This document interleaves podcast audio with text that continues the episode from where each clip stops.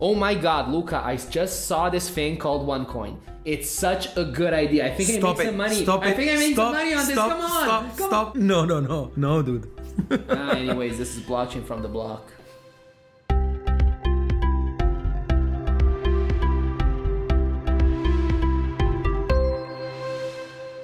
And welcome to the first anti-bunking crypto scam podcast on the internet, Blockchain from the Block, with Luca from Attriti Ventures and myself from Netokracija. I did not get scammed on what, but one by OneCoin, but uh, But you were for- close. I was so close. I was so close. Why did they do it? Well, um, Are they the Nigerian princes of the crypto space? you have so many, so many princes of like scamming princes of the crypto space. I mean, look, it's it's super normal. I mean, this happened in every For me to get scammed? Or? No, I mean for every new industry that is kind of starting up, it attracts a lot of good people, smart people who want to build new companies, new products, new businesses around it, and then you have 10 times more who just want to cheat people and get some quick buck. So what happened after the whole initial coin offering phenomenon came online, I think early 2017, that people realized that this ICO or token sale, whatever you want to call it, is a super efficient way to raise money from random people all around the world. It was not regulated, anybody could put in some money and then earn amazing returns. So you have a combination of a very, very efficient crowdfunding mechanism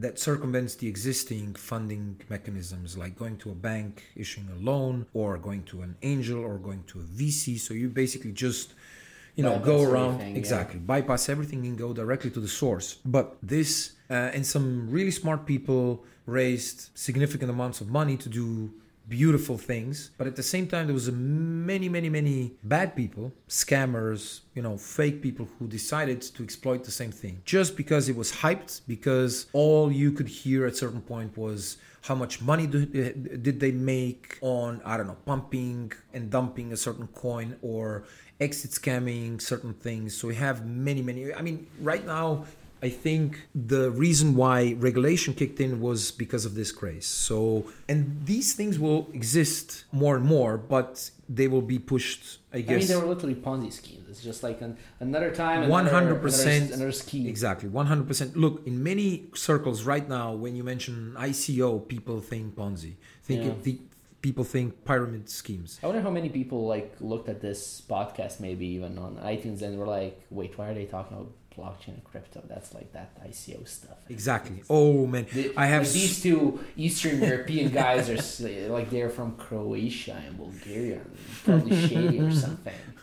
yeah yeah exactly i mean the that's i have many many friends who are not in this space because they got scared or they got scammed or they just read or saw many stories people losing their money because of OneCoin or other crypto scams. And you know they got burned and they're very angry and they will never ever touch crypto at least not in the next 10 15 years which is a shame. So um, this you remember go back to 1994 or 1995 or 1996 or 7 or I'm 8 there. Exactly so Let you have your it. email you have, have my email. exactly and you have like exactly four emails per month Oh my god! And one of them is from a prince. exactly and you I got an email from a prince. in nigeria Oh my god! How did you know? back then it was I, I think a, I wouldn't say a believable thing, but much more believable than today. If you get you know an email from a Nigerian prince or a attorney that has a will of your late lost uncle from Australia that now owns 50 billion million, so you would say ah that's a scam, that's spam. So but now I mean pe- this is very new. I mean the whole industry is very new and people still fall fall for these things. So what I'm trying to say is that take some time for things to mature that people will automatically recognize these things. But there were not only there were not only like crypto scams like like OneCoin. OneCoin is a Bulgarian. Let, let me let me try to explain. OneCoin is a Bulgarian uh, crew of frauders who have a long history of multi-level marketing and fraud schemes and jumping from one place to another and then they ended up i don't know how into blockchain because they saw the ICO craze and they decided. I mean, if you look at the the like post-mortem if you look at all of the biggest ICO scams that happened they follow the same pattern they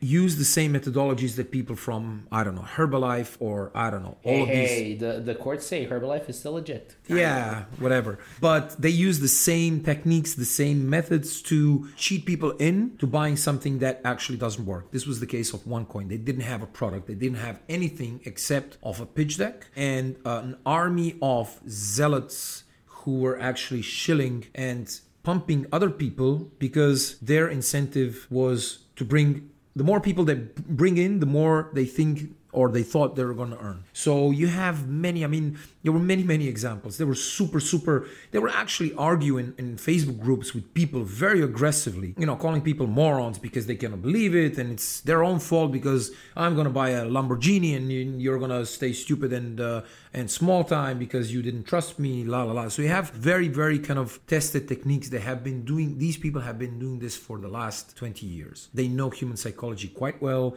They know how to use it. And this this was this is basically like giving a machine gun to a child you know it can do a lot of damage uh, in a very short time. Yeah that's a bad analogy.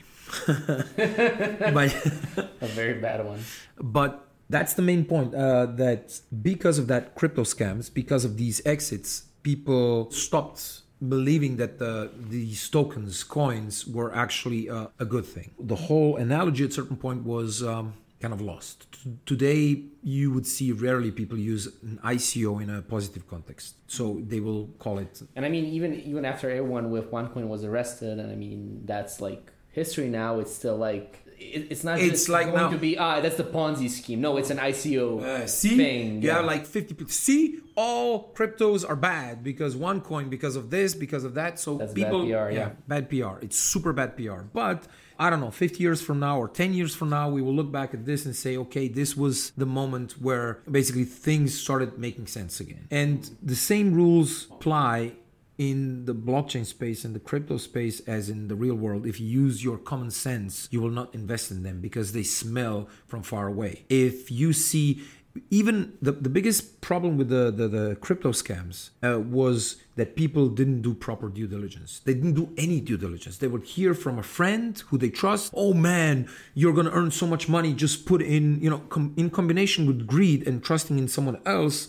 they were trying to kind of I you had these bad stories where people would sell their car or their flat just to invest in this. You know, you just go to Bitcoin Talk or some other forums or Reddit, and you will see that there are many, many. They're probably deleted now, but uh, you can find it. Internet remembers forever.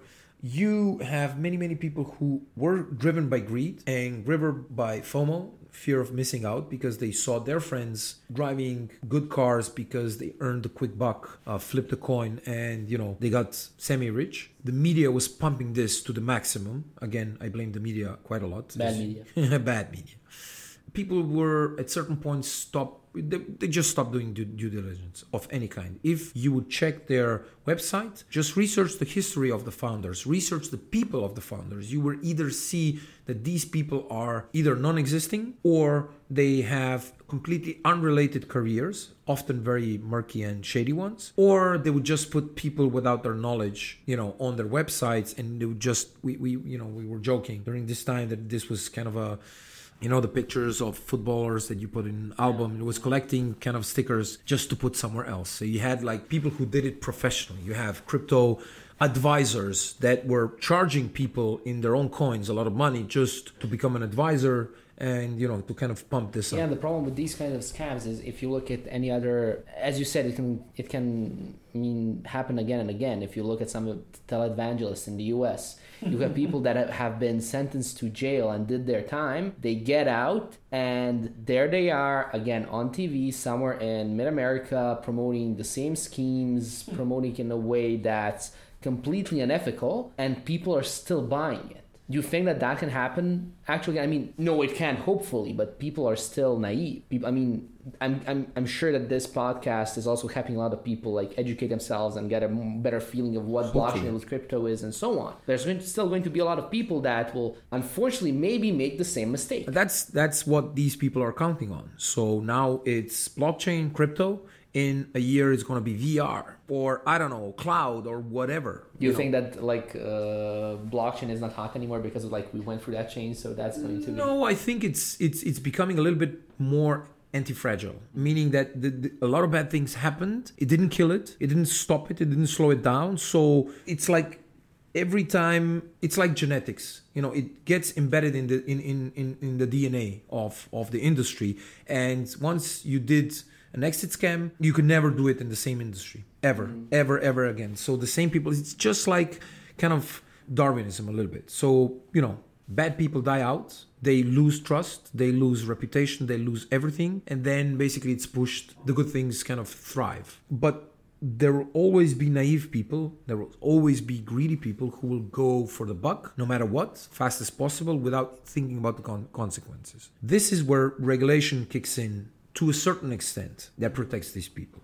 Only then. But again, you know, it's a double-edged sword, trying to save people from them, from themselves. What do you think we can tell to people that are looking at maybe, well, not OneCoin, obviously, that's that's done and done there for. There are many, many like it but what are the signs that something can go wrong? I mean, the well, people, as you said, you, the first you have thing, to do your due diligence, like yeah, check the, who they are, what they did, what their previous career may be. I mean, they might not be scammers, but they they not they might not be ready to do the project. That's that's the second thing that people usually kind of mistake for scams. There's a lot of smart people with like a lot of developers with superb development skills who do not know how to run a company. And they raise a lot of money based on a pitch deck because this is what white papers are. White papers were a method to fundraise during the ico craze and still are in some cases. And they just hire someone to write something scientifically looking and, and sounding. Basically people would just pour in money. People should apply common sense. Just either reach out to someone who knows a little bit better than them and ask them for an opinion, or just research the people behind that. If it sounds shady, it is shady. If it sounds too good to be true, it probably is. If it's too good to be true, in majority of the cases, if someone is promising you infinite returns super fast, you're gonna lose your money for sure. One hundred percent. Like pick two or free. Uh, you can have it fast. You can have it,